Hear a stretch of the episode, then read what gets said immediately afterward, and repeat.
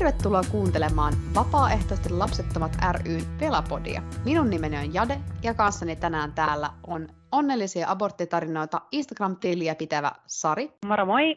Ja Vapaaehtoiset lapsettomat ryn hallituksesta Soile. Moikka!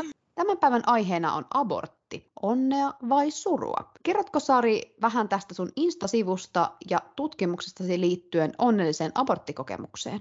Joo, mulla on ollut tota tässä tämän vuoden puolella tuolla Instagramissa tämmöinen tili kuin onnellisia aborttitarinoita ja mä oon kerännyt siellä siis ihmisten kokemuksia siitä, kun he ovat kokeneet, että heidän aborttitarina on ollut jollain tavalla hyvä tai onnellinen. Mä en ole itse lähtenyt sitä sillä tavalla muutoin määrittelemään. Ja tämä ajatus on oikeasti lähtenyt mulla siis siitä, että herran aika, siitähän on jo varmaan kuusi vai seitsemän vuotta aikaa, kun opiskelin seksuaalineuvojaksi. Ja siellä toki jonkin verran sitä aborttia käsiteltiin. Se oli aika lakoonista. Siellä aika paljon puhuttiin vaan siis näitä, kuinka paljon abortteja vuosittain tehdään. Ja ehkä vähän myös puhuttiin siitä, että miten abortti on voinut vaikuttaa seksuaalisuuteen tai lisääntymisterveyteen ja jäin sitä sitten vähän pyörittelemään siinä ja pohdin, että aivan, että no nyt kuultiin aika paljon näiden kohdullisten mahdollisia ajatuksia ja sitten pohdin, että olisikohan mahdollista kysyä sit peniksillisten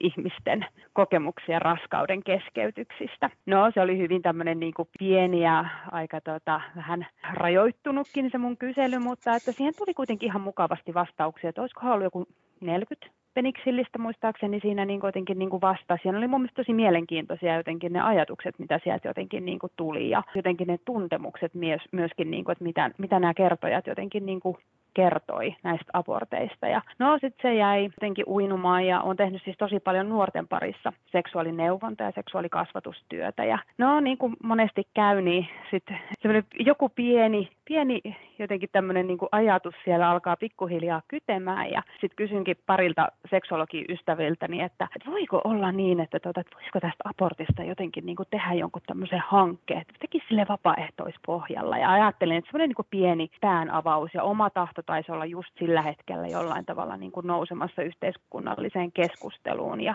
no siellä aika moni olikin sitten silleen niin kuin näistä mun seksologikavereista, että joo, että, että hei, mikä se olisi se sun kulma? Ja sitten mä, no minä jään miettimään sitä. Ja sitten seuraavalla kerralla jotenkin niin kuin uskaltauduin sanomaan, että onko tämä ihan perseestä? Tai onko tämä ihan kamalaa, että jos se olisikin joku semmoinen niin iloinen aborttitarina tai onnellinen aborttitarina ja sitten nekin vähän siinä skagaili, että okei, joo, että no ehkä ei iloinen, että se nyt menee jo aivan liiallisuuksiin, mutta sitten jotenkin se alkoi muotoutumaan, että no ehkä se onnellisuus. Et pakko kai, abortteja tehdään kuitenkin sen verran Suomessa, ja kun miettii siis niin kuin vuosittain, että jos miettii viimeistä kymmenettä vuotta, niin aika monelle on tehty siis abortti, ja tosi monella ihmisellä siihen on aina joku syy. Niin kai nyt jossain vaiheessa siitä abortista voisi myöskin tulla niin kuin onnellinen abortti ja se voisi olla joku semmoinen niin prosessi, minkä ihminen käy jotenkin läpi ja on vaan silleen, että jes, nyt tuli tehtyä niin kuin tosi oikea ratkaisu ja tämä aiheuttaa mulle jotenkin niin kuin hyvän olon ja tyytyväisyyden tunteita. Ja siitä se sitten niin kuin pikkuhiljaa jotenkin niin kuin lähti elämään mussa ja sitten päätin jopa tehdä asialle jotakin ja kuin sattuman kauppaa tai sitten kohtalua. Öö, lueskelin Tulva-lehteen ja sitten siellä lopussa on aina tämmöisiä niin ilmoituksia ja sitten pongasin, siellä oli semmoinen Kari Mattilan säätiö Never Heard ja siinä oli, että, että Kari Mattilan säätiö antaa sitten tämmöisille niin feministisille, se voi olla kulttuurin, taide, mitä kaikkea siellä nyt sitten varmasti niin monenlaisille aloitteille antaa sit niinku apurahaa. Ja sitten mietin, että no, no enhän nyt varmaan niinku minnekään Steallekaan voi tästä mitään laittaa. Että minä halusin jotenkin pitää sen kuitenkin semmoisena niinku pienenä ja vähän intiiminä. Joten ajattelin, että varmaan tuommoinen vähän pienempi säätiö ja sekin myöskin, että mun ei tarvitse lähteä liikaa perustelemaan sitä, että heti kun siellä säätiössä on niinku omina arvoinaan se feministisyys, niin ajattelin, että tämähän voisikin olla ihan hyvä paikka lähteä kokeilemaan ja tuomaan tätä omaa ajatusta silleen vähän julkisemman mielipiteen ja arvostelun eteen, että jos mä saan sieltä rahaa, niin sitten mahtavaa, että ehkä joku muukin voi ajatella, että tästä voisi olla jotain hyötyä. Kyllä, ja siis mä kattelinkin juuri, että tämä sivusto, niin täällä löytyy Instagram-tili onnellisia alaviiva aborttitarinoita, niin täällä on melkein tuhat seuraajaa, eli on saanut jo vähän näkyvyyttä. No, onko tullut vastaan jonkinlaisia asenteita sitten aborttia kohtaan? Varmasti monella varmasti meillä kaikilla on tietyllä tavalla omat asenteemme aborttia kohtaan, että vaikka se olisikin semmoinen niin hyvä, positiivinen ja semmoinen jokaisen ihmisoikeuksia ja seksuaalioikeuksia ja positiivisia jotenkin niin kuin arvoja sisältävä asenne, niin silti meillä varmasti kaikilla on joku asenne, joka saattaa vähän erota toinen toisistamme. Mutta jos, tota, jos sun kysymykseen jollain tavalla tota, sisältyy semmoinen piilomerkitys tai piilokysymys siitä, että onko tullut ikään kuin paskaa niskaan, niin, niin tota, itse asiassa yllättävän vähän. Et täytyy kyllä siis sanoa, että henkisesti kyllä valmistauduin siihen ja sen takia tuossa alussa olinkin aika tarkka jotenkin siis siitä, että et, et kuinka paljon vaikka esimerkiksi itsestäni kerron, koska tiedän, että tämä aihe ja asia puhututtaa monia, mutta tota, jostain, jostain kumman syystä niin, niin tota, aika vähän sinne on tullut mitään tosi ilkeitä kommenttia.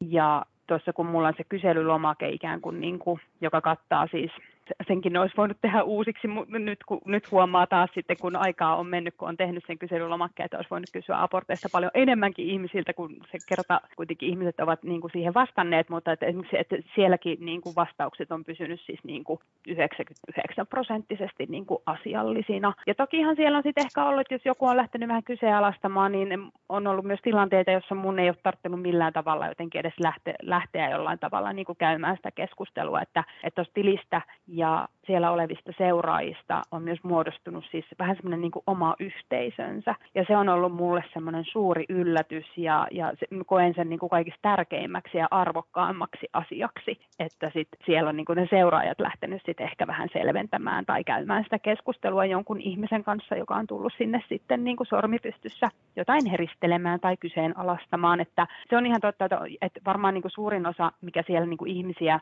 jotka on tullut sinne jollain tavalla niin kuin negatiivisesti kommentoimaan, niin heitä, ja on myös niitä, jotka ovat vastanneet vaikka siihen kyselyynkin, niin se onnellinen sana, että se tuntuu heistä jotenkin, että ihmiset vähän hylkii sitä, että miten se voi olla onnellinen abortti.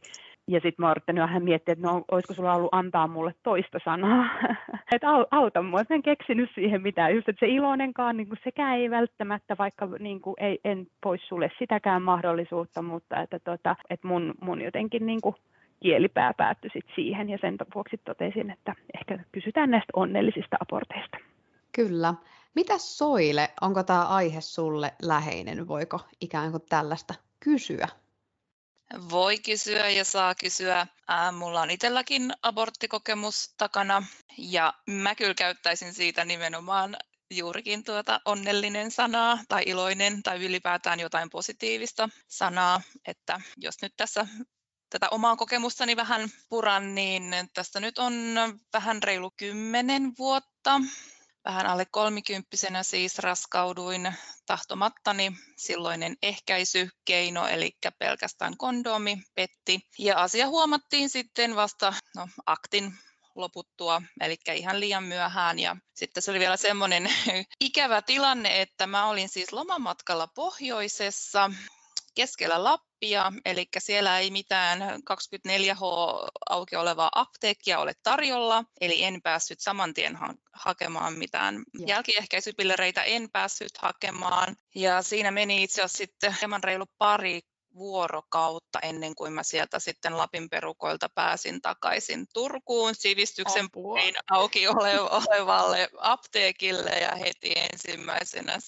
säntäsin sit sinne. Mä olin kyllä tietoinen siitä, että, että näissä jälkiehkäisypillereissä on se kolmen vuorokauden semmoinen annettu tehoaika, että jotenkin luotin siihen, että ei tässä mitään hätää ole vielä, että, että, että kyllä mä ehdin ja ja asia hoituu sillä, mutta kuitenkin sit varmuuden vuoksi sillä reissulla, kun hain jälkiehkäisyä, niin ostin myöskin jo sitten raskaustestin.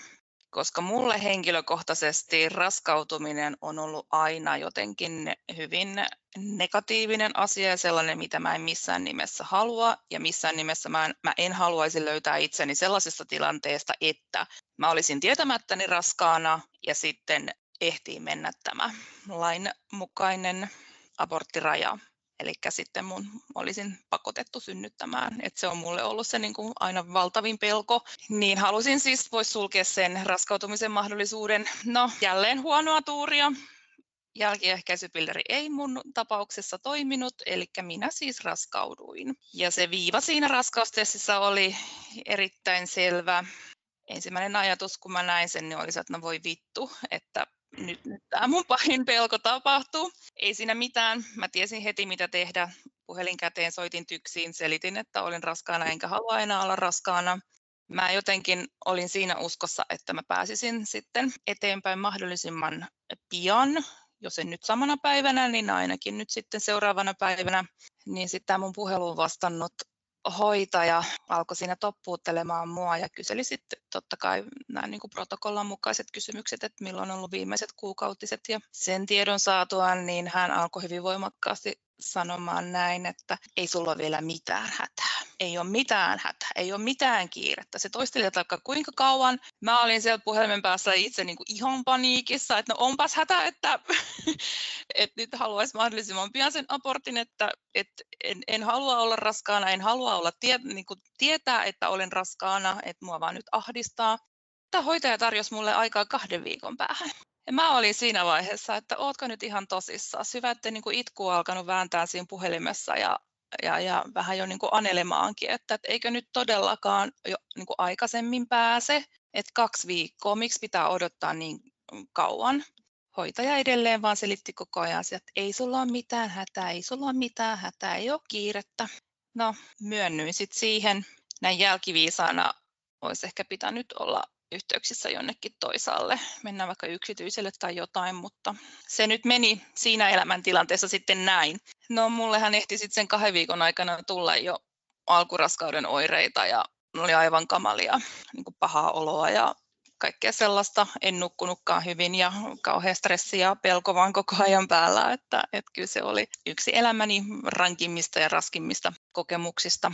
No sitten se kaksi viikkoa meni, pääsin tyksiin, mutta siellä vastaanottanut hoitaja oli ihan asiallinen ja en mitään kyseenalaistamista tai, tai sellaista siinä kohdannut, paitsi sitten siinä vaiheessa, kun, kun hän olisi ne pillerit siinä sitten antanut, niin hän alkoi kyselemään, että onko mulla joku tukihenkilö, olin ihan ihmeessäni, että ö, miksi, kun kuulema abortti on niin kamala ja raskas projekti, niin että siinä pitäisi olla joku tukihenkilö ja sitten jos jotain sattuu, niin että siinä on sitten joku huolehtimassa. Ja mä olin edelleen niin kuin sitä mieltä itse, että, että no ei tässä todellakaan mitään tukihenkilöä tarvita, että, että ei tämä ole mulle mikään ongelma tai raskas tai vaikea asia, että en, mä, mä en nyt tarvitse tässä ketään niin kädestä pitäjää, mutta koska se hoitaja näytti siltä, että hän ei ihan oikeasti anna mulle niitä pillereitä ennen kuin mulla on se tukihenkilö, niin mä valehtelin hänelle päin naamaa sanoen, että okei, okay, joo, mä hoidan luokseni jonkun ystävättären pitämään minusta huolta. Sitten mä sain ne pillerit. No, en hankkinut tukihenkilöä, koska mä ajattelin, että,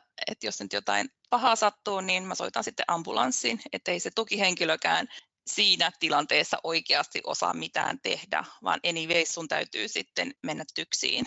Mutta siis mä olen henkilökohtaisesti sitä mieltä, että toi kahden viikon odotusaika oli tahallinen, mä väitän näin. Et siinä olisi ollut tarkoituksena se, että saisin rauhassa miettiä asiaa ja toiveena totta kai sitten olisi ollut, että tulisin toiseen lopputulokseen ja päättäisinkin jatkaa raskautta.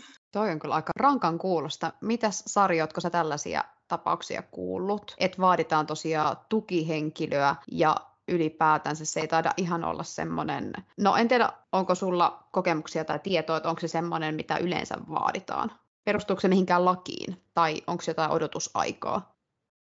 Nyt kun yritän miettiä, että mitä vaikka jossain käypäsuosituksessa niin kuin sanotaan, toki en ole terveydenhuollon alan ammattilainen enkä ole lääkistä käynyt, en, en tiedä, että miten se on jotenkin ajateltu toi odottamisaika, mutta ei kuulosta kauhean vieraalta, että et, et olen myös kuullut tosi paljon ihmisiltä siis tätä, että et onhan se jotenkin kauhean ristiriitasta, kun ihminen, koko ajan puhutaan siitä, että, niin kuin, että mitä aikaisemmassa vaiheessa, niin sitä parempi ja jotenkin tämmöinen näin niin kuin jotenkin se aborttiin liittyvä keskustelu ja se on hyvä asia, että ne tehdään pikkuviikoilla. Ja sehän on myös totta, että nykyisin niin kuin abortit kyllä suurin osa tehdään pikkuviikoilla, mutta sitten ihmetyttää tietenkin ihmisiä, että no miksi en pääse sitten niin kuin tekemään sitä, että onko siinä todellakin joku tämmöinen tupla standardi, että, että, että sillä odottamisella juuri sit niin kuin annetaan sille ihmiselle aikaa muka tehdä sitä päätöstä, vaikka aika moni, joka lähtee tähän aborttiprosessiin, on jo kyllä sen päätöksen tehnyt. Mm.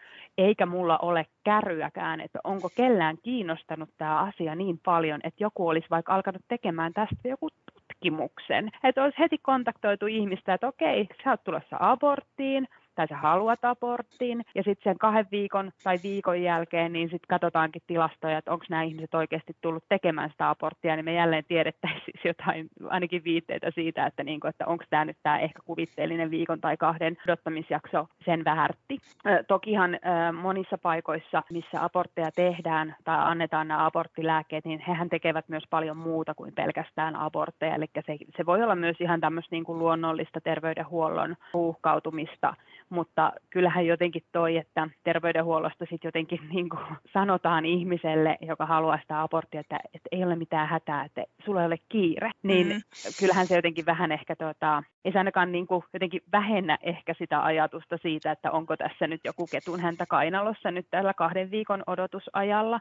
Ja sitten tämä, mikä tulee tähän tukihenkilöön, niin se on myös tietenkin tosi mielenkiintoista, että, tota, että asiaa ei ole jotenkin niin kuin kysytty, että, että onko sulla tarvetta tukihenkilölle, että onko joku ihminen, kenet haluat tänne, ja mitä se jotenkin se tukihenkilö sitten niin tekisi siellä, että kuitenkaan niin kuin ne kipulääkkeet ei ole sellaisia, että ihminen tarvitsisi nyt niin kuin fyysisesti toista ihmistä jotenkin niin kuin taluttamaan jonnekin, mutta että onhan tuossa niin kuin taas semmoinen vähän sisäänrakennettu narratiivi siitä, että että tämä nyt on kuule semmoinen asia, että ethän sinä nyt tästä niin kuin yksin voi selvitä. Että ihme, että ei laitettu sit sitä niin kuin toista osapuolta siitä, että et kysytty, että no kai se sun tota, peniksillinen henkilö on sun mukana tai muuta vastaavaa tai jotain muuta. Että, se, et, kenet tosiaan sut teki raskaaksi, niin mm. kai sekin niin. on paikalla. Onko sillä mitään vastuuta niin. tässä?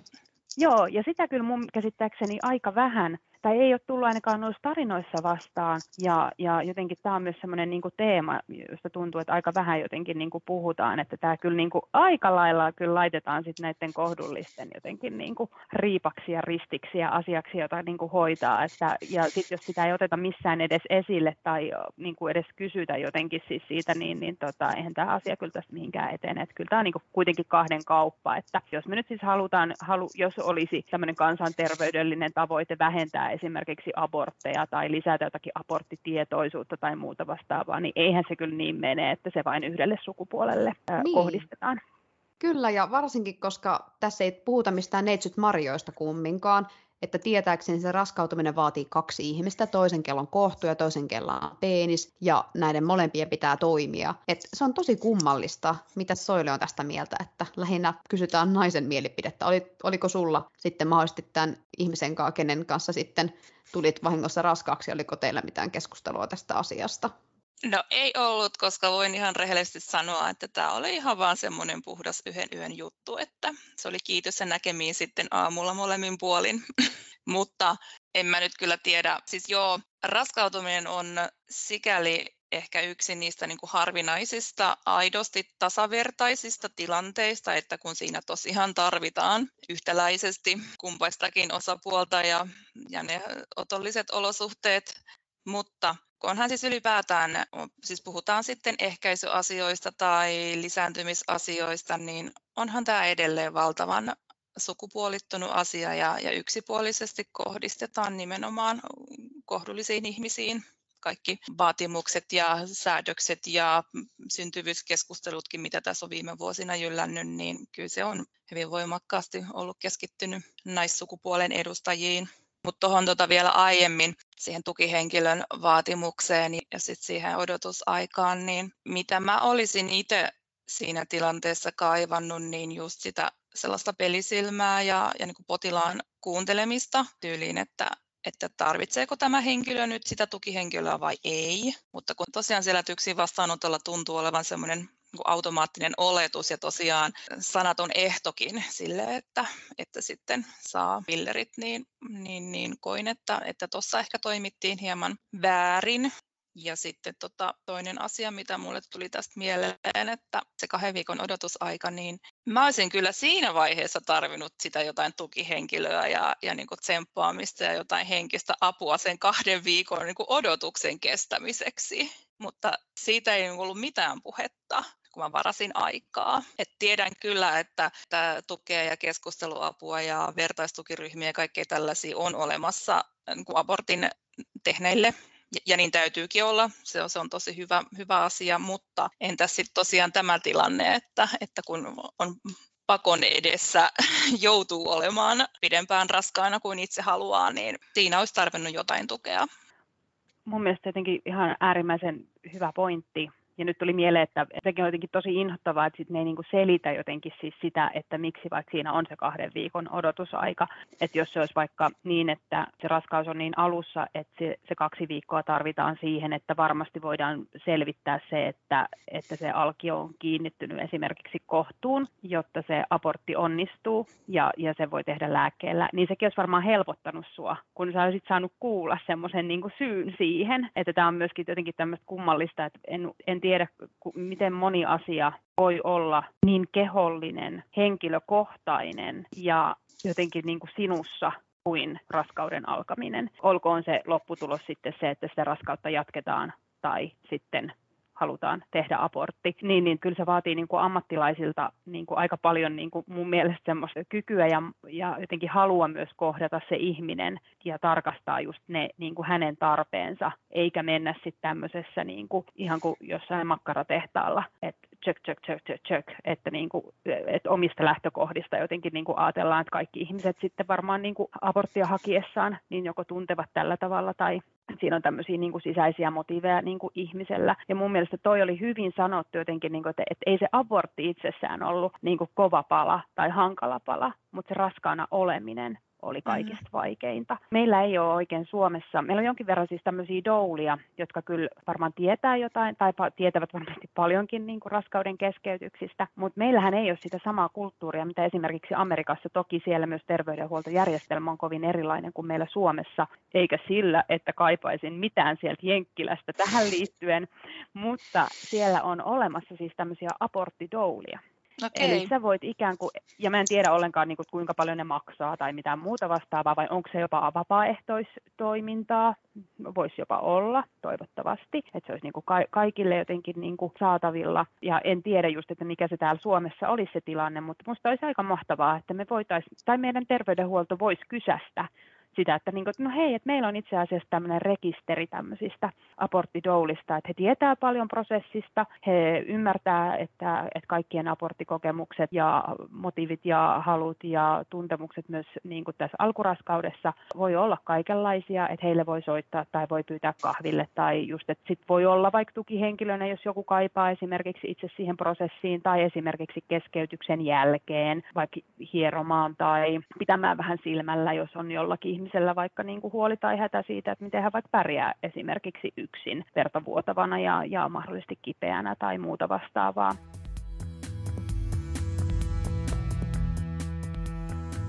Puhutaanko ihan pikkasen tuosta Jenkkien meiningistä? Sehän, siellähän Texasissa tehtiin uusi laki, missä abortti on kielletty kuudennen raskausviikon jälkeen, jolloin sikiön sydänäänet yleensä kuuluvat. Se on todella aikaisin ja ylipäätänsä Euroopassakin, muun muassa Puolassa, abortti sallitaan vain, mikäli raskaus on saanut alkunsa ras- raiskauksesta tai insestin seurauksena, tai jos äidin henki tai terveys ovat vaarassa. Niin mitäs mieltä olette näistä? Musta kuulostaa aika hurjalta.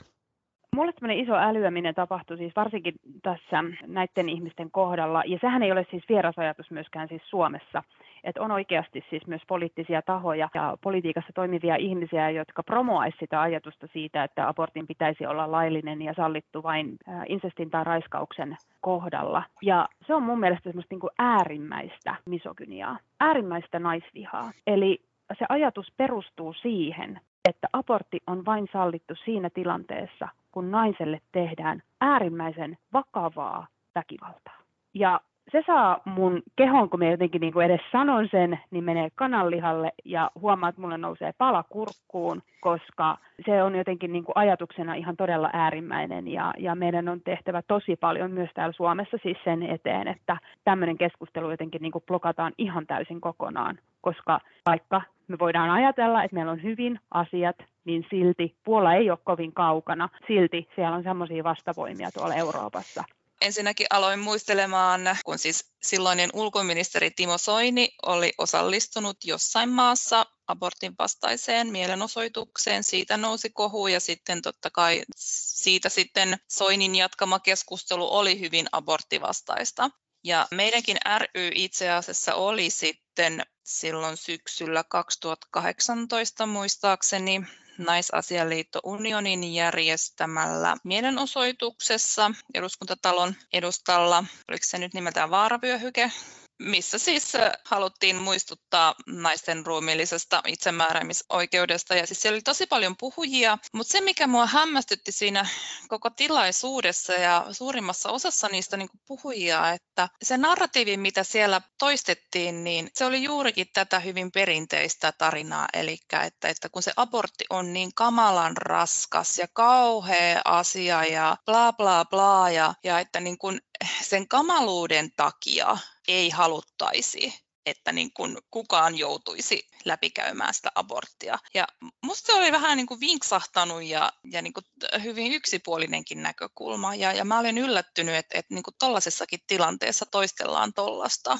tarinaa. Et mä olisin, olisin kyllä kaivannut siinäkin tilanteessa myöskin näitä toisenlaisia aborttitarinoita. Toi on kyllä mustakin aika hurjaa ajatella, että puhutaan abortista noin niin kuin suoraviivaisesti, kuten Sarikin sanoi, että puhutaan vaan pelkästään niistä naista, ketkä on raiskattu tai ketkä on joutunut insestin kohteeksi, mm. niin Sari, minkälaisia ihmisiä, ketkä niitä abortteja siis tekevät? Ihan kaikki. Tämä on tämmöinen salaisuus. Ajattelin paljastaa sen teille nyt. Yllätys. Yllätys! Ihan mahtavaa jotenkin on ollut huomata siis se, että, että kuinka kuinka rohkeina ihmiset on oikeasti ollut niiden omien tarinoittensa suhteen. Ja se, että me mennään oikeasti siis noissa tarinoissa, niin ihmiset, jotka saattaa kertoa asioita, jotka on tapahtunut 10 vuotta sitten. Joku on kertonut, mitä on tapahtunut 20 vuotta sitten. Joku saattaa sanoa, että no itse asiassa se oli kesä 2020. Eli jotenkin niin kuin tällä hetkellä jotenkin mun oma käsitys jotenkin siis siitä, että, että kuka abortteja tekee, niin haluttaisiin aina sanoa, että no abortin tekijät. ja se on ehkä, niin kuin, me, meillä on tosi vähäistä siis se meidän niin sanottu niin kuin abortin tekijöiden tutkimus. On niin kuin todella vähän väitöskirjatutkimuksia, jossa oikeasti oltaisiin haastateltu abortin tekijöitä. Ja jotenkin semmoisessa mielessä, missä ei ole jotenkin just valmiiksi tarjoiltu jotain tämmöistä ennakkoasetusta. Toki minäkin hän tarjoilen tässä nyt ennakkoasetuksen, joka määräytyy tällä onnellisilla aborttitarinoilla. Mutta tota, kyllä täytyy nyt vähän kyllä ilmoille heittää siis se, että, niin kuin, että miksi, miksi meillä on niin helvetin vahva mielipide tästä abortista ja sitten vertaa sitä, että mitä me oikeasti tiedetään niistä abortin tekijöistä, niin se on aika vähäistä. Ja se on mun mielestä myöskin semmoinen, se on varmaan myös ainoa keino, millä tietyllä tavalla me saadaan niin kuin sitä aborttipuhetta monipuolistettua kun me tiedettäisiin jotain. Se, että THL kerää ikäryhmää ja määriä, ehkä kuinka moni tekee lääkkeellisesti, kuinka moni tekee kaavintona, mitkä on ne jotenkin niin kuin raskauden keskeytyksen viikot tai muuta vastaavaa, niin mitä se sitten meille oikeasti niin kuin sit niistä aporteista edes kertoo. Niin se on ehkä ollut tämmöinen niin iso älyäminen myös jotenkin musta tuntuu, että mä olen jotenkin, mulla on paljon asioita valjennut niin kuin tässä tämän vuoden aikana. Niin, ja sitten se antaa siis sitten näille tietyille tahoille sen lyömäaseen, kun he voivat mennä tämmöisellä niin kuin mutulla tai he voivat perustaa mielipiteensä oman lähipiirin ihmisten kokemuksiin jotka sitten toistaa jotenkin niin kuin tätä hyvin samankaltaista tarinaa. Ja, ja voihan se olla, että totuus onkin ihan toinen, mutta sitten jotenkin sen toisen tarinan, toisen kokemuksen kertominen on ollut täysin mahdotonta, koska ei ole ollut jotenkin yhteiskunnallisesti eikä myöskään jotenkin niin kuin siinä lähipiirissä sosiaalisesti ollut tilaa kertoa mistään muustakaan. Siis mulle oli täysin uusi tieto toi, että niin kun ei ole väitöskirjoja tai ylipäätään niin kuin akateemista tutkimusta abortin tekijöistä tehty. Se on kyllä valtava pula ja puute. On joitakin, mutta siis se jotenkin mun mielestä se on aika semmoista niin suppeeta ja siinä on niin kuin joitain esimerkiksi opinnäytetyötasoisia töitä on, jossa sitten monesti on esimerkiksi terveydenhuollon ammattilaisia, jotka on sitten tehnyt esimerkiksi jotain aborttivihkosia tai he ovat halunneet jotenkin, niin kuin, ovat ehkä kysyneet tai halunneet tehdä jonkun semmoisen, niin kuin, että miten vaikka työntekijä kohtaa abortin tekijän jotenkin niin kuin paremmin tai muuta vastaavaa. Mutta että se, se käsitys, mikä mulla on, niin se on ollut kyllä niin kuin suhteellisen suppeeta ja jotenkin niin kuin aika surullisenkin yksipuolista. No, mitäs meillä Suomessa, mitäs aborttilainsäädäntö pitää sisällään ja miten siihen pitäisi suhtautua. Se ei taida ihan niin tiukka olla kuin tuolla Jenkkilässä Teksasissa, mutta jotain rajoja siinä on, niin mitä osaatko Sari kertoa? Joitain rajoja joo, osaan, osaan myös kertoa. Täytyy sanoa, että olen jotenkin itsekin pyrkinyt pikkasen irtaantumaan jotenkin siitä lain näkökulmasta, koska mua kiinnostaa enemmän ikään kuin, niin kuin ihmiset, mutta tokihan, tokihan siis siihen paljon myös niin kuin jotenkin siihen ihmisten kokemuksiin liittyy myös näitä niin kuin lakiteknisiä asioita. Sekin on ihan totta, että, että jotenkin ihmisillä on myös aika paljon niin kuin vääriä mielikuvia esimerkiksi siitä, että mitä se laki esimerkiksi pitää sisällään. Että nyt puhutaan vaikka aika paljon jotenkin tai kun siellä Amerikassa esimerkiksi puhutaan tästä sydämenlyöntilaista, ja sitten se jotenkin, tämäkin on ehkä tämä vastapuolen semmoinen niin nerokas tapa heti luoda meille mielikuvaa jostain, kun taas sitten jossakin luin, että, että itse asiassa, että se ei ole edes sydämenlyönti, että se on vaan joku hermostollinen asia, joka sitten niin kuin näkyy siellä. En tiedä, en, en ole sydänkirurgi tai mi, ku, mi, mitä ihminen osaamista jotenkin siihenkin vaaditaan. Joo, onhan se totta, että, että jokaisella maalla on ikään kuin niin kuin omat lait, jotka liittyvät raskauden keskeytyksiin, kuten toi oma tahto-kampanja nyt yrittää niin kuin modernisoida ja tuoda sitä lakia myös vähän lähemmäs siis tähän niin kuin nykypäivään. Ihan jo siis sen takia, että se laki on vuodelta 70, mikä meillä tällä hetkellä on voimassa. Silloin esimerkiksi kaavinnat ovat olleet pääasiallinen tapa tehdä raskauden keskeytyksiä. Meidän terveydenhuolto ja myöskin jotenkin niin kuin, terveydenhuolto on ollut hirveän erityyppistä toisaalta myöskin. Mutta tota, kyllähän niin kuin lain näkökulmasta katsottuna niin pyynnöstä pitäisi pystyä keskeyttämään raskaus. Nykyisin siellä on vielä tällä hetkellä se, että pitää kertoa joku syy. Eli pääosinhan ilmeisesti niin kuin suurin osa abortin tekijöistä sit käyttävät tätä sosiaaliset syyt boksia, eli siellä on tämmöisiä niin tiettyjä tiettyjä bokseja, mitä se lääkäri sitten ikään kuin, niin kuin rastitsee, kun hän asiakkaan kanssa tai potilaan kanssa keskustelee näistä aborttiin johtaneista syistä. Ja niihin sosiaalisiin syihin hän nyt tietenkin varmasti niin kuin sit menee kaikki tämä, että no opiskelen, olen töissä, ei sovi elämän tyyliin, mutta kumma juttu, kun siellä ei ole vaan sitä boksia, että en halua, joka nyt on lähtökohtaisesti varmasti niin kuin kaikkien abortin tekijöiden siis pääsyistä. Eli jostain kumman syystä hän ei halua jatkaa sitä raskautta. Tämä jotenkin tuntuu jopa ihan pöljältä jotenkin niin kuin miettiä näitä syitä, koska joillekin toki, jotka olisi toivonut esimerkiksi, että raskaus olisi jatkunut, mutta sitten esimerkiksi jonkun oman terveydentilan tai sitten niin kuin alkion terveydentilan vuoksi, niin pyytävät sitä aborttia, niin mun mielestä me puhutaan hirveän erilaisista asioista siis silloin. Eli, eli me ikään kuin puhutaan ihan niin kuin kahdesta eri asiasta, että me puhutaan sit niin kuin niistä joko ulkoisista syistä, miksi sitä raskautta ei haluta jatkaa tai ei voida jatkaa, ulkoisista syistä, miksi raskautta ei voida jatkaa, ja sitten on ne syyt, kun sitä ei haluta jatkaa. Mutta lähinnä tällä hetkellähän se on, että 12 viikkoa on se raja, jonka sen ikään kuin saa sillä, että ilmoittaa, että en halua, en halua jatkaa raskautta. Siihen vaaditaan edelleen se kahden lääkärin lupa. Ja tämähän kuormittaa siis terveydenhuoltoa tosi paljon. Toisaalta myöskin se on, niin kuin, en tiedä mistä kummasta se on sitten se jäänne, koska tota, et, et mikä siinä, että yhden lääkärin mielipide ei tässä sitten jotenkin, tai että mitä, mitä lääkärin mielipideellä edes tehdään, ei mun mielestä yhtään mitään, mutta että mihin sitä lääkärin jotenkin niin kuin lupaa siinä ylipäätänsä tarvitaan, että sitten niitä pitää olla vielä kaksi. Ja, ja tähänhän myöskin siis pyritään nyt sitten niin kuin tällä uudella lakiehdotuksella vaikuttamaan. Ja toki sitten, jos se menee yli 12 viikon, sinne 24 viikkoon asti, niin sitten siinä tarvitaan sitten ö, Valviran lupa. Ja sitten tämäkin jotenkin on niin mielenkiintoisia, että, että joku juuri tuolla mun tilillä sitä sanoo, että kun se viikko 24kin, että, että kun on jo keskosia, jotka ovat sitten niin kuin selvinneet sitä ennen, ja sitten kun alkaa, niin kuin, ja sitten siellä joku vielä jakso sitten niin kuin räntätä siitä, että, niin kuin, että mitä tämä tarkoittaa, että tämä oma tahto, että nehän haluaa, niin kuin, että, että mitä, mitä, mitä, ja sitten kun heille yrittää niin kuin selittää, että ymmärrättekö, että oma tahto ei liity näihin niin kuin viikkorajoihin millään tavalla. Että he, he, heillä on ihan toisenlaiset motiivit, että he yrittää saada sitä lääkäri, lää, lääkäreitä niin kuin yhdeksi kappaleeksi, ja sitten, että, että ei tarvitse niin kuin keksiä näitä tekosyitä jotenkin niin kuin näille syille. Plus, että sitten näitä tosi myöhäisiä abortteja tehdään tosi vähän ja silloin pääosin syynä on siis se, että sillä alkiolla tai sikiöllä on esimerkiksi joku, joku niin kuin rakennevika tai muu vastaava, että muutenkin se tuleva elämä ei välttämättä ole ihan sit semmoista niin kuin mahdollista. Mun mielestä nyt vaan tämäkin puhuu puhtaasti sen puolesta, että mitä säkin Sari tuossa jo aikaisemmin sanoit, että, että kun tämä abortti on niin voimakkaasti niin tunnelatautunut asia ja, ja niin kuin mutuillaan sen puhtaan tieteellisen tiedon sijasta, Joo, ja, ja siihen myös yritetään tuoda siihen keskusteluun niin tosi paljon jotenkin sitä, että, että tähän on joutunut niin aika monta kertaa jotenkin niin törmäämään ehkä tiettyjen ihmisten taholta, että he kysyvät, että no, no mikä sun mielestä olisi sitten jotenkin niin hyvä?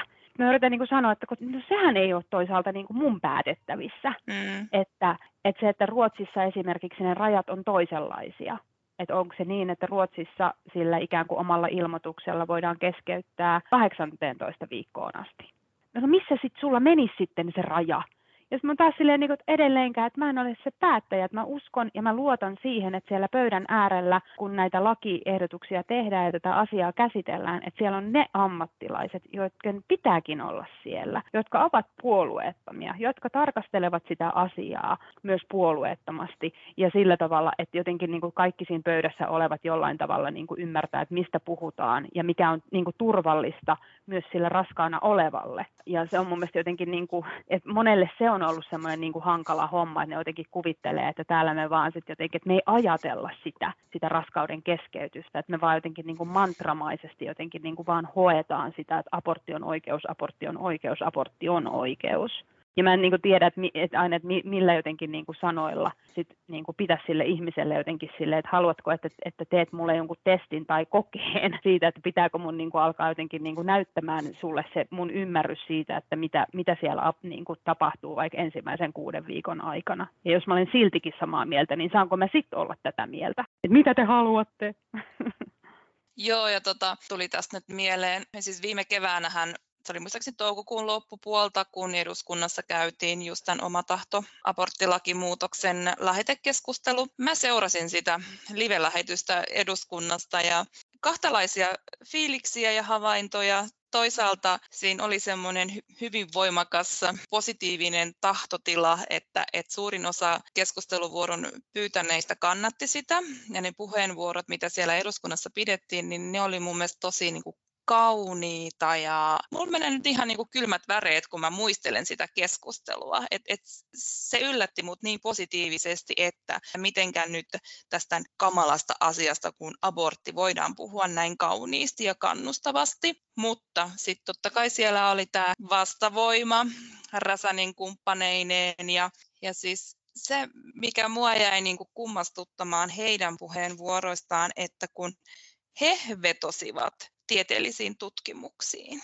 Hyvä, että mä niin huutanut läppärin näytölle, että missä on sun lähteet. Mä haluan nähdä näiden sun tutkimusten lähteet, missä, missä kerrotaan näistä niin kuin ongelmista ja, ja, ja niin kaikista, millä te nyt yritätte torpata tätä asiaa. E-, edelleen mä haluaisin nähdä ne vastaapuolen tieteelliset tutkimukset, mihin he vetoavat. Mulla on omat epäilykseni niiden akateemisesta pätevyydestä joo, pystyn kyllä ihan täysin allekirjoittamaan. Jotenkin itse kuuntelin myös sitä keskustelua ja jotenkin täytyy kyllä sanoa, että nämä meidän niin kuin nuoremman sukupolven kansanedustajat, niin tunsi niin kuin ihan valtavaa jotenkin niin kuin ylpeyttä ja kiitollisuutta että he olivat siellä, että he toi ihan selvästi niin kuin sinne ja siihen keskusteluun myös semmoista niin kuin toisen tyyppistä äänensävyä ja myös semmoista jämäkkyyttä ja, ja, ja, ja varmasti siellä saattaa olla ihan siis semmoista niin kuin omakohtaisuuttakin, miksi tämä mm. on tärkeää ja jotenkin semmoista niin kuin myös sukupolvien niin kuin jatkuvuutta siis siinä, että mun mielestä politiikka on aina niin kuin tulevaisuuden rakentamista, niin siellä jotenkin niin kuin mun mielestä siellä oli semmoista niin kuin hyvää jotenkin niin kuin eetosta taustalla ja sitten oli myös mun mielestä ihan tärkeää, että siellä oli joidenkin niin puolueiden miehet puhumassa abortista Joo. ja aborttioikeudesta, vaikka välillä se vähän ärsyttää, että tuntuu, että sitten kun mies sen sanoo, niin sitten se on jotenkin pa- paljon jotenkin niin kuin tota ponnekkaampaa se jotenkin niin sanavalinta ja hän puhuu sitten niin kuin enemmän järkeä kuin sit vaikka ne kolme naista, jotka olivat juuri oman puheenvuoronsa lopettaneet, mutta että tota, kaikkia toki tarvitaan tässä työssä.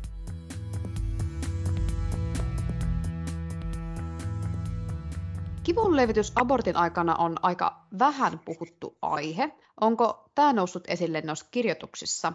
Kun lähinnä mietin sitä, että Suomessa ilmeisesti määrätään aika kitsaasti vahvempia särkylääkkeitä ainakin kotona tehtäviin lääketieteellisiin abortteihin, joita siis on siis suurin osa. Ja jossain muissa maassa, kuten vaikkapa Isossa Britanniassa, vahvemmat särkylääkkeet on ennemminkin sääntö kuin poikkeus. Onko sarjalaista tietoa ja ajatteletko, että tässä voisi näkyä jonkinlainen asenteellisuus särkylääkkeisiin ja aborttiin, ylipäätänsä kivunlievitykseen?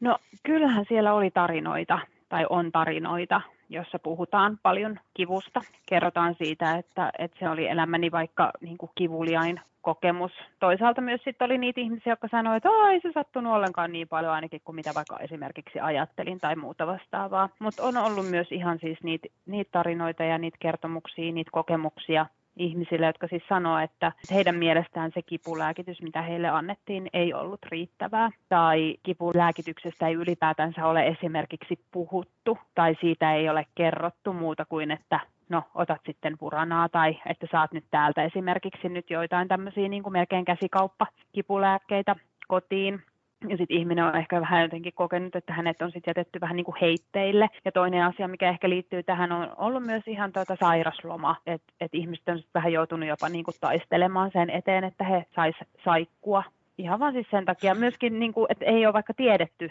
sitä, että, niin kuin, että, että ihminen, joka on tullut aborttiin, niin sanonut, että no enhän mä tiedä, miltä musta tuntuu vaikka huomenna tai ylihuomenna. Että, että jos mä oon kovin kivulias, niin voinko mä sitten saada siihen paruiksi sairaslomaa, että eihän mun tarvitse sitä käyttää. Jotenkin just tämmöistä niin kummallista perustelua siis siihen, että no että jos mä nyt kuitenkin saisin sen sairasloman tarpeen mukaan, ja voi vitsi, jos mä nyt kuitenkin saisin sitä kipulääkettä tarpeen mukaan. Tämä on ihan naurettavaa, että eihän se ole sen potilaan asia alkaa varmistelemaan sitä, että hän, että hän saisi niin kuin tarvittavaa hoitoa tai just sitä kivun lievitystä, että eikö se pitäisi olla terveydenhuollon ammattilaisten että he niin kuin varmistaa sen, että hei, että mähän kirjoitan muuten sulle saikkuu vaikka tässä pari päivää automaattisesti ja katsotaan, että sulla on myös kipulääkkeet niin kuin kohdillaan ja annetaan vaikka just vinkkejä vaikka siihen, että kuinka sitä kipua voi hallita, jos tämmöinen tilanne tulee. Et en tiedä, että onko Suomessa jollain tavalla vähän arkoja sen ylipäätänsä kipulääkkeiden suhteen, että onko se niin kuin aina tämmöistä samankaltaista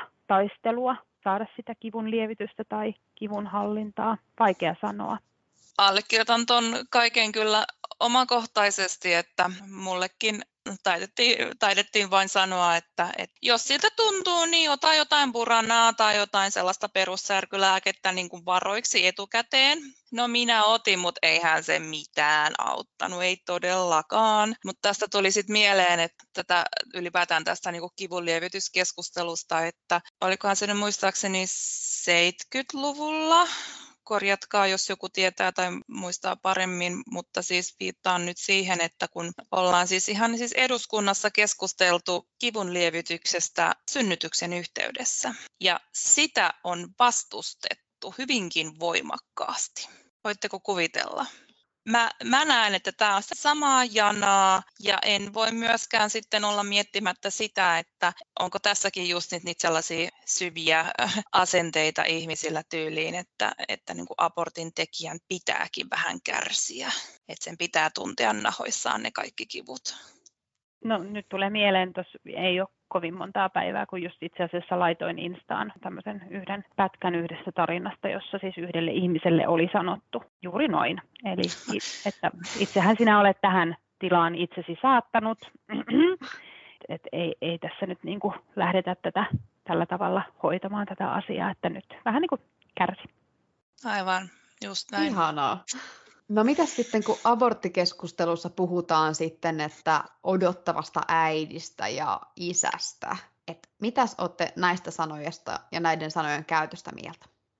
Musta se on väärin ja mä tiedän kyllä, että, että se on ihan tietoista, että sillä haetaan just se sellaista voimakasta tunnereaktiota, millä sitten saadaan vettä myllyyn aborttien vastaiseen työhön. Mutta jos nyt puhutaan sit puhtaasti tieteellisestä ja lääketieteellisestä näkökulmasta, niin eihän nuo termit ole, ole päteviä. Ja, ja tätä samaa retoriikkaa käytetään. Mä en muista, mikä se taho oli, mikä siis oli tässä Ronja Salmen tekemässä aborttidokumentissa muutaman vuosi sitten esillä. He siis tarjoaa tota noin, niin, tukea ja tietoa. Varmaan tämmöinen ITU Joo, taisi olla. Tampereella joo. ITU-hanke. Joo, joo, kyllä. Niin heillä on siis siellä käytössä tällaiset tota noin, niin sikiönuket, ja nekin ovat kyllä, siis se on puhdasta propagandaa, ja tieteellisesti epäpäteviä, että siinä on siis sellaiset pienet tota noin, niin, sikiönuket, mitkä niin kuin sitten mukamas heidän mielestään visualisoi sitä, miltä se sikiö niin kuin näyttää milläkin raskausviikolla, niin se on virheellinen. Siis he käyttää sellaista täysin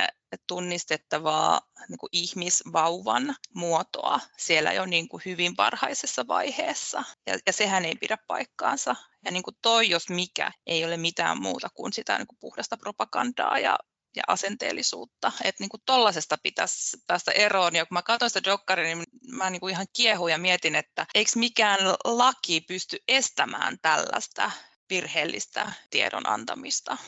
Niin, sehän olisikin mahtavaa, kun meidän jotenkin tämmöinen mm. terveysviestintä oikeasti myös laitettaisiin. Ja varsinkin niin kuin niin kuin yksityisissä tilanteissa oleva tämmöinen niin kuin viestintä, niin oikeasti niin kuin voitaisiin laittaa tälleen niin kuin vastuuseen siihen, että mitä te oikeasti olette niin kuin kertomassa ja näyttämässä. Olen myös nähnyt, että seksuaalikasvatuksessa on käytetty noita nukkeja nämä nuket ovat tuttuja ihmisille. Ja, ja sekinhän myös tietyllä tavalla siis taas ohjailee niin kuin nuorten ajatuksia jotenkin siitä, että jos on neljä viikkoinen, niin miltä se sitten niin kuin näyttää. Ja, ja se taas sitten on omiaan taas aiheuttamaan syyllisyyttä ja häpeää, jos esimerkiksi niin kuin jossain vaiheessa päätyy tekemään abortin tai abortteja. Tuohon äiti- ja isäkeskusteluun vielä, niin ilmeisen muodikasta nykyisin on sanoa, että käsi ylös virheen merkiksi, koska myös itse tässä alkuvuonna. Löysin itseni käyttämästä sanaa odottava äiti just aborttikeskusteluun liittyen. Ja olin aivan silleen, mua meni se vähän niin kuin ohi. Ja sitten vähän sen jälkeen jouduin käymään itsen kanssa aika tiukan keskustelun, että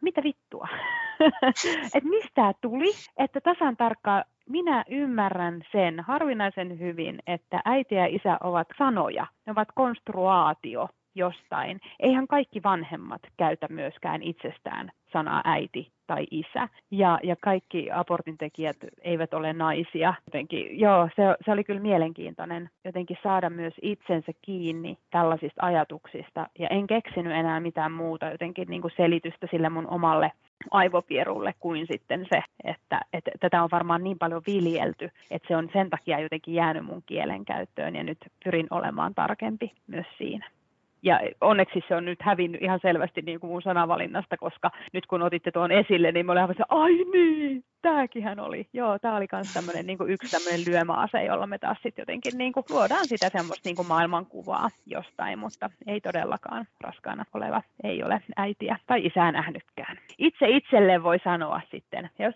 niin haluaa, onhan meillä koiraäitejä ja kissaisiäkin, mutta itsestään voi käyttää sitä, mutta ei, ei tämmöisessä keskustelussa, missä me puhutaan terveydenhuollon toimenpiteestä. Niin, Kyllä. tai että siitä sikiöstä puhutaan lapsena. Niin, tai varsinkin siinä vaiheessa, kun se on alkio. Mähän on nähnyt joskus jonkun kuvan, missä on ollut, olisiko siihen on ollut tota, kanan alkio, possun alkio, sitten siitä olla sinivalaan alkio, ihmisen alkio, kaikki oli ihan samannäköisiä, että sitten se eriytyminen alkoi oikeasti vasta tosi myöhään. Se oikeasti se fyysinen ulkoinen eriytyminen, että se, että siitä tehdään semmoinen vauvanukke, niin on se kyllä vähän semmoista pikkasen propagandahajusta. No, Sari, olet tosiaan kertonut, että just on oppinut vaikka tuon sanan käytön välttämisen, että ei puhuta tosiaan mistä odottavista äideistä, niin mitäs muuta sä oot oppinut tästä onnellisia aborttitarinoita Instatililla ylläpitäessäsi, niin onko joku asia kenties sua yllättänyt?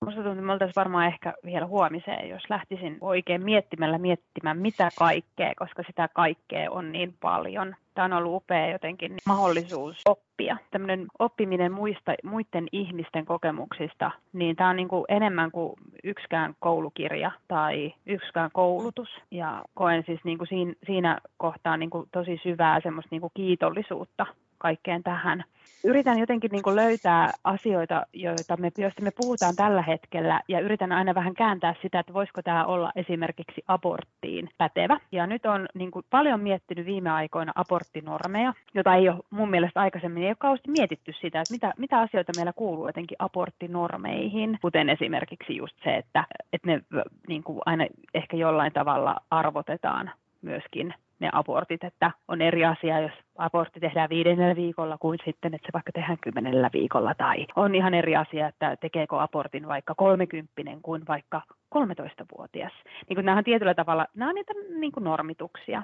Viime aikoina myös paljon pyöritellyt sitä, että mitä tarkoittaa jotenkin niin kuin intersektionaalinen abortti. Että onko se niin kuin vaikka täällä Suomessa, että jos me mietitään ihmistä, joka tekee abortteja, että nehän on hirveän cis-sukupuolisia, ne on heteroita, ne on valkoisia ja mitä kaikkea muuta. Tämä on vielä mulla ehkä vähän kesken tämä ajatus, koska mulla ei todellakaan ole hirveästi niitä refejä, joita jotakin niin tutkia. Sitten mun kielitaitokaan ei oikein riitä vielä mihinkään muuhun kuin sitten, että mun täytyy aina vaan niin kuin, tuota, englanniksi aina googlailla sitten ja yrittää katsoa, että onko joku muu jotenkin pitemmällä tässä ajatuksessa. Ja se, että miten meillä myöskin, miten abortti ja jotenkin niin kuin oikeus omaan lisääntymisterveyteen ei pääty pelkästään aborttiin, että kuinka paljon meillä on myös ihmisiä, jotka haluaisi sterilisaation ja ne kokee, että se määritelmä siitä, että kuka sitä saa ja missä vaiheessa, niin ei palvele kovinkaan montaa ihmistä. Että sitten ne odottaa helvetin monta vuotta ja kärsii siitä asiasta, joka on heille ollut niin kuin itsestään selvää jo niin kuin vuosia tai jopa vuosikymmeniä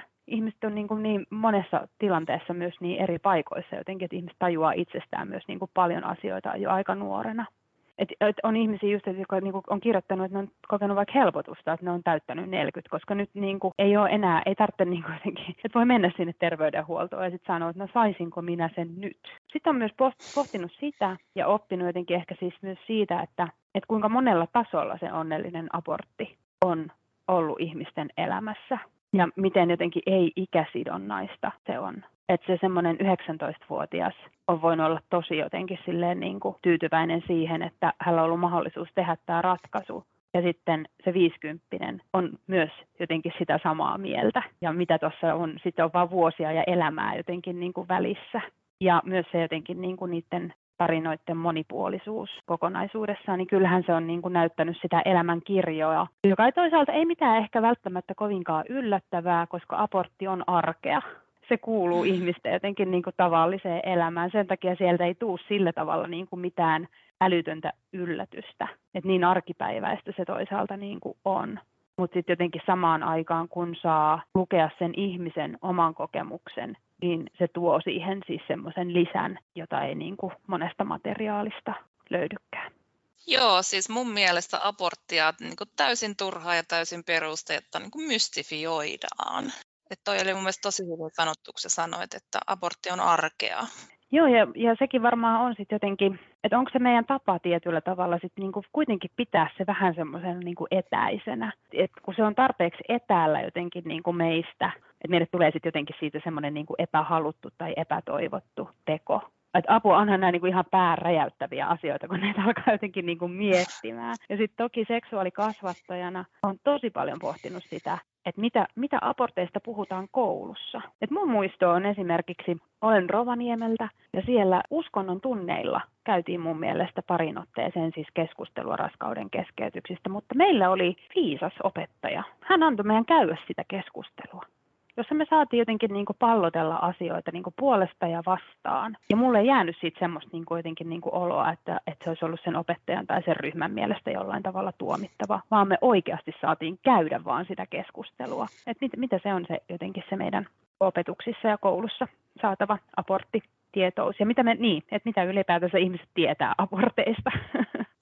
Noin on tosi hyviä kysymyksiä ja niitä on sitten hyvä pohtia, että itse tälle opettajana en siis kyllä terveystietoa vaan musiikkia opetan, niin jos tulee joskus puhetta oppilaiden kanssa, niin haluan justiinsa pitää silmät ja korvat auki, ennen kaikkea korvat auki, että antaa sitä tilaa sille keskustelulle, että vähän voidaan yhdessä pohtia näitä asioita, jos joskus tulee sellaista puhe.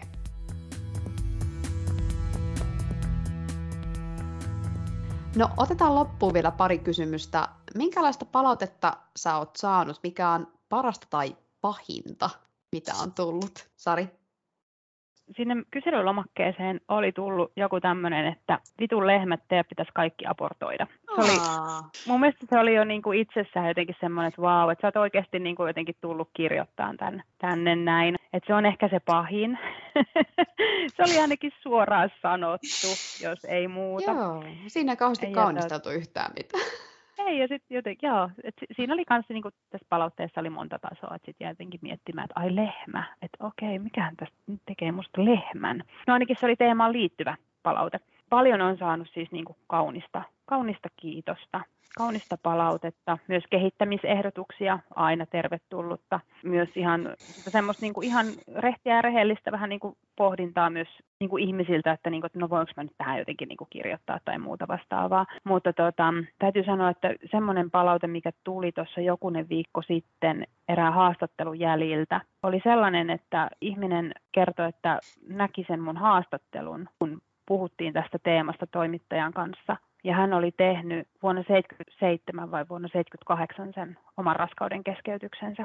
Ja vasta sen haastattelun jälkeen hän sanoi, että nyt hän vihdoinkin pystyi kokemaan sen, että hän on tehnyt onnellisen aborttitarinan.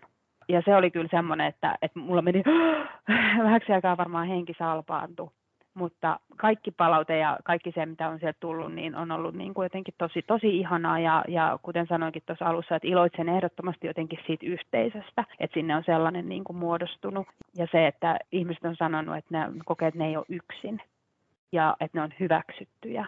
Ja ne on saanut on ihmisiä, jotka eivät kertonut tästä omasta aborttikokemuksestaan kellekään. Et nyt ne on saanut niin kuin kertoa niiden oman version siitä, miten kaikki meni. Ja ne, jotka on ehkä kertonut jollekin, niillä on ollut mahdollisuus oikeasti niin kuin myös kaunistelematta niitä ei ole tarvinnut huolehtia siitä, että joku tunnistaa tai että niiden olisi pitänyt tuntea jotain, mitä ne on ehkä joutunut niin kuin kertomaan ulkopuolisen painostuksen tai tämmöisen niin kuin paineistuksen vuoksi jotain, jotain negatiivista, niin nyt on voinut kertoa sen, että miksi tämä oli heille onnellinen. Tästä Onnellisia aborttitarinoita projektista on alun perin puhuttu, että se on tämän kuluvan vuoden 2021 kestävä hanke, mutta onko sulla Sari kumminkin aikomukseni jatkaa tiliä jossain muodossa tämän vuoden 2021 jälkeen?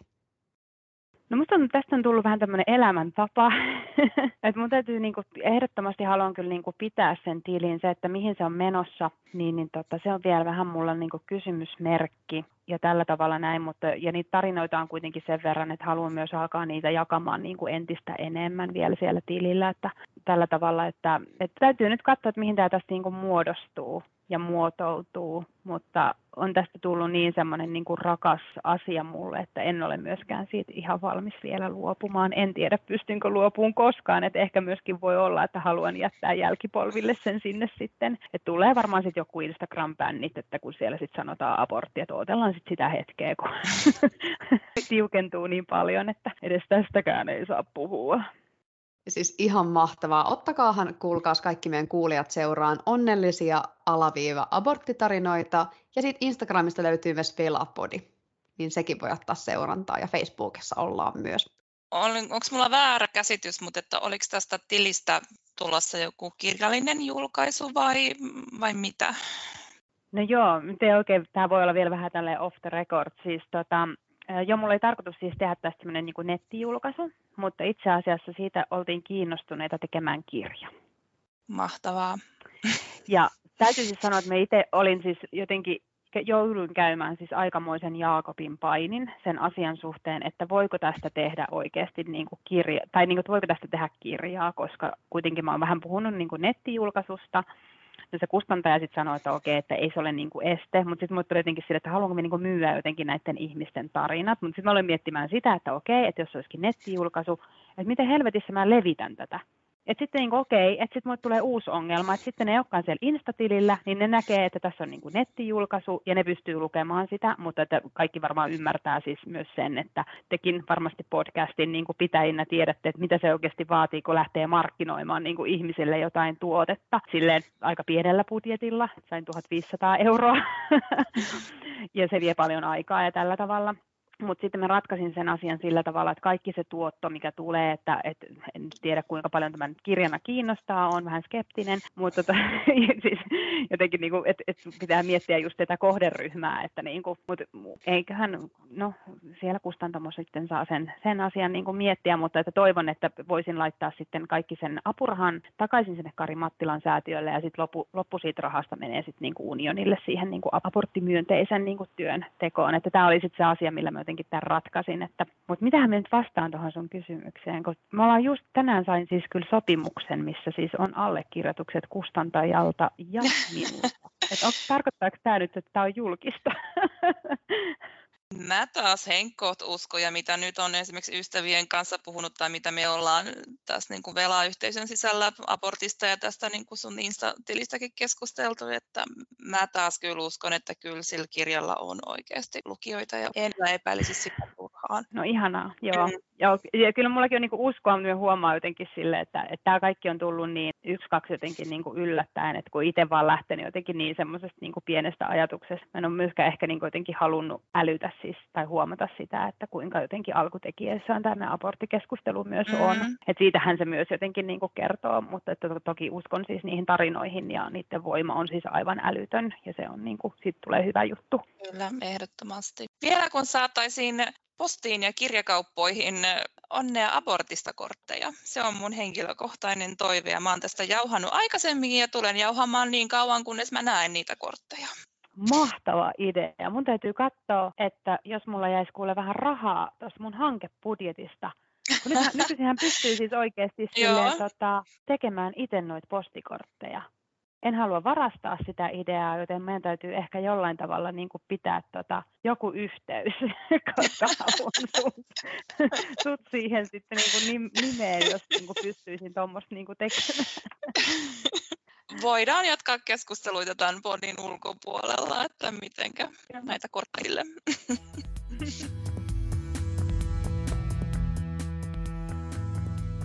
Ihan sairaan hyvä ja monipuolinen keskustelu meillä on ollut tähän mennessä. Otetaan loppupuheenvuorot vielä. Soille, millaisia ajatuksia ja tuntemuksia sulla on tästä jaksosta tullut? No mä en kyllä tähän loppuun itse halua sanoa enää mitään muuta kuin valtavat suuret kiitokset Sarille hänen projektistaan. Että muistan, kun sen itse, itse somesta pongasin, en nyt enää muista, oliko se niin kuin Unionin postaus vai minkä tahon postaus se oli, mistä mä sen pongasin. Ja hyvä, että mä niin kuin hurrannu, kun mä sen niin kuin huomasin, että mikä tämä on, että aivan ihanaa, mahtavaa ja lähdin sit sitä heti, heti itse rummuttaa ja mainostamaan eteenpäin, että tämä on hieno ja erittäin tarpeellinen projekti. Jatkan kiitoksilla, koska haluan kiittää, että, että vapaaehtoisesti lapsettomat myös laittoi tätä viestiä eteenpäin, koska huomasin, että sen jälkeen kun sitä oli tehty, niin seuraajamäärät siis siinä alussa varsinkin niin kuin miltei räjähti. Eli teidän ansiosta myös tämä on saanut todella hyvän silleen, niin kuin kickstartin ja mun mielestä tekin olette jossain vaiheessa siis keränneet näitä tarinoita, jossa on ollut tämä tämmöinen niin kuin positiivinen kalske, joten tota, yhdessä tässä yhdessä rintamassa ollaan tätä työtä ja edistämistä niin kuin tekemässä. Ja se, mitä liittyy tähän vapaaehtoisesti lapsettomiin ihmisiin, joiden tarinoita itse asiassa ne oikein nousee näiden kaikkien tarinoiden joukosta. Ja se, että, että musta on niin kuin todella tarpeellista se, että ne tarinat on jälleen hyvin elämänmakuisia, mutta siellä on juuri se varmuus siitä, että mä tiedän, mitä mä olen tekemässä. Mm. Mulla ei ole tarvetta pohtia tätä kahta kertaa, ja mua ärsyttää se, että mua kyseenalaistetaan, että tämä pelastaa myös niin kuin mun elämän ja tämä on se elämä, mitä mä haluan elää.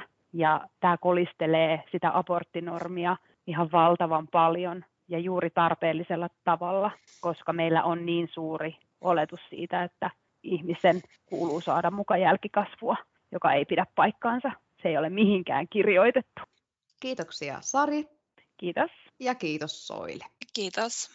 Ja kiitos sinulle, kun kuuntelit Velapodia. Ensi kertaan